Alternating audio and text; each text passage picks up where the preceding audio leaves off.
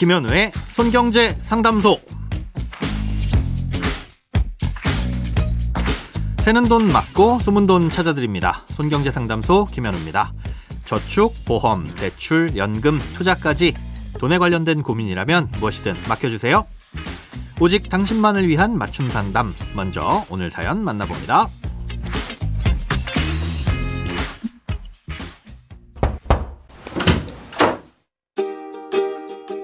안녕하세요. 생애 최초 주택 구입자로서 디딤돌 대출을 활용해 내 집 마련을 하려고 합니다. 새로 짓고 있는 아파트가 있는데 입주 시기는 2024년 8월로 예상하고 있습니다.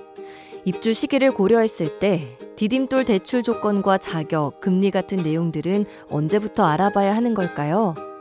분양가는 4억 8천만 원인데 대출은 최대 얼마까지 받을 수 있을지 부부 합산 소득을 따질 때 일용 근로소득은 어떻게 계산하는지 궁금합니다. 최대한 많은 대출을 받을 수 있는 방법 좀 알려주세요. 정부에서는 아주 낮은 고정금리로 3, 40년 동안 대출을 해주는 정책 상품을 제공하고 있습니다. 그 중에 가장 좋은 건 사연에서 말씀하신 디딤돌 대출이고요. 다음으론 보금자리론, 그 다음 적격 대출 순입니다. 좋다는 의미는 대출의 한도와 금리 부분에서 유리하다는 거죠.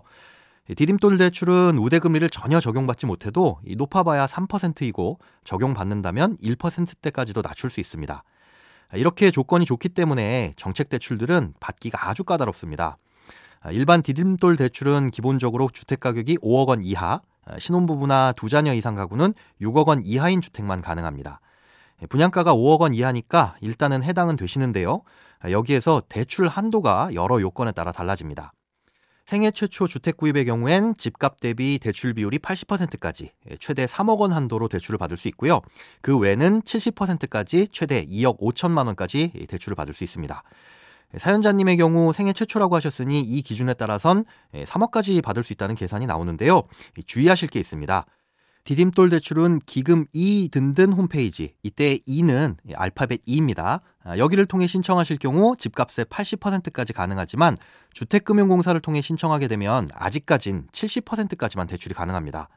그렇다면 기금 2 든든을 통해서 받는 것이 유리해 보이실 텐데요. 문제는 부족분을 보금자리론을 통해 추가로 대출받으려고 할 경우 추가 대출의 한도가 달라질 수 있다는 점입니다. 예, 그런데 이건 어디까지나 2023년 4월 현재의 기준이니까요. 사연자님이 입주하실 내년 8월에는 얼마든지 변경될 수 있습니다. 아, 일단 조건이 다를 수도 있다는 정도만 알아두시고 내년에 다시 한번 확인해 보시기 바랍니다. 다음으로 소득을 따질 땐 배우자와의 합산 소득을 보는데요. 일반적으로는 6천만 원 이하여야 가능하지만 생애 최초나 신혼 가구 그리고 두 자녀 이상 가구는 연소득 7천만 원 이하면 가능합니다. 이때 일용직 근로소득에 대해선 어떻게 평가하는지도 궁금하다고 하셨는데요.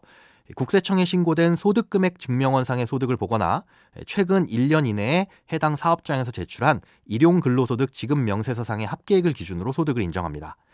그러니 혹여라도 사업장에서 신고를 안 하고 현금으로 주고받았다면 소득으로 인정받을 수가 없는 거죠.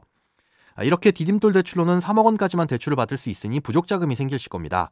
예, 그건 보금자리론으로 넘어가서 받을 수 있는데요. 앞서 말씀드린 것처럼 두 가지를 동시에 받을 경우 한도가 다르지 않은지 예, 확인을 한번 해보셔야 됩니다. 예, 그럼 대출은 언제부터 알아보면 되냐? 소유권 이전 등기를 하는 시점이 한 달 이내로 들어오면 그때부터 신청을 할 수가 있습니다. 입주 시점이 내년 8월이라고 하셨으니 7월 정도부터 알아보시면 되겠네요. 문제는 분양 아파트의 경우 입주를 한 다음에도 등기가 안 나오는 미등기 주택인 경우가 많다는 점입니다. 사람으로 치자면 주민등록번호가 나오질 않은 상태라고 볼 수 있는데요. 이 경우엔 집단 대출을 약정한 은행에서 대출 가능 여부를 알 수 있습니다. 보통 입주자 점검 시기가 되면 은행이 정해지는데요. 이때 정해진 은행을 통해서 대출 가능 여부를 확인해 보시면 되겠습니다. 크고 작은 돈 걱정 혼자 끙끙 앓지 마시고 imbc.com 손경제상담소 홈페이지에 사연 남겨주세요. 검색창에 손경제상담소를 검색하시면 쉽게 들어오실 수 있습니다. 여러분의 통장이 활짝 오는 그날까지 1대1 맞춤 상담은 계속됩니다. 돈 모으는 습관 손경제 상담소 내일도 새는 돈 맞고 숨은 돈 찾아드릴게요.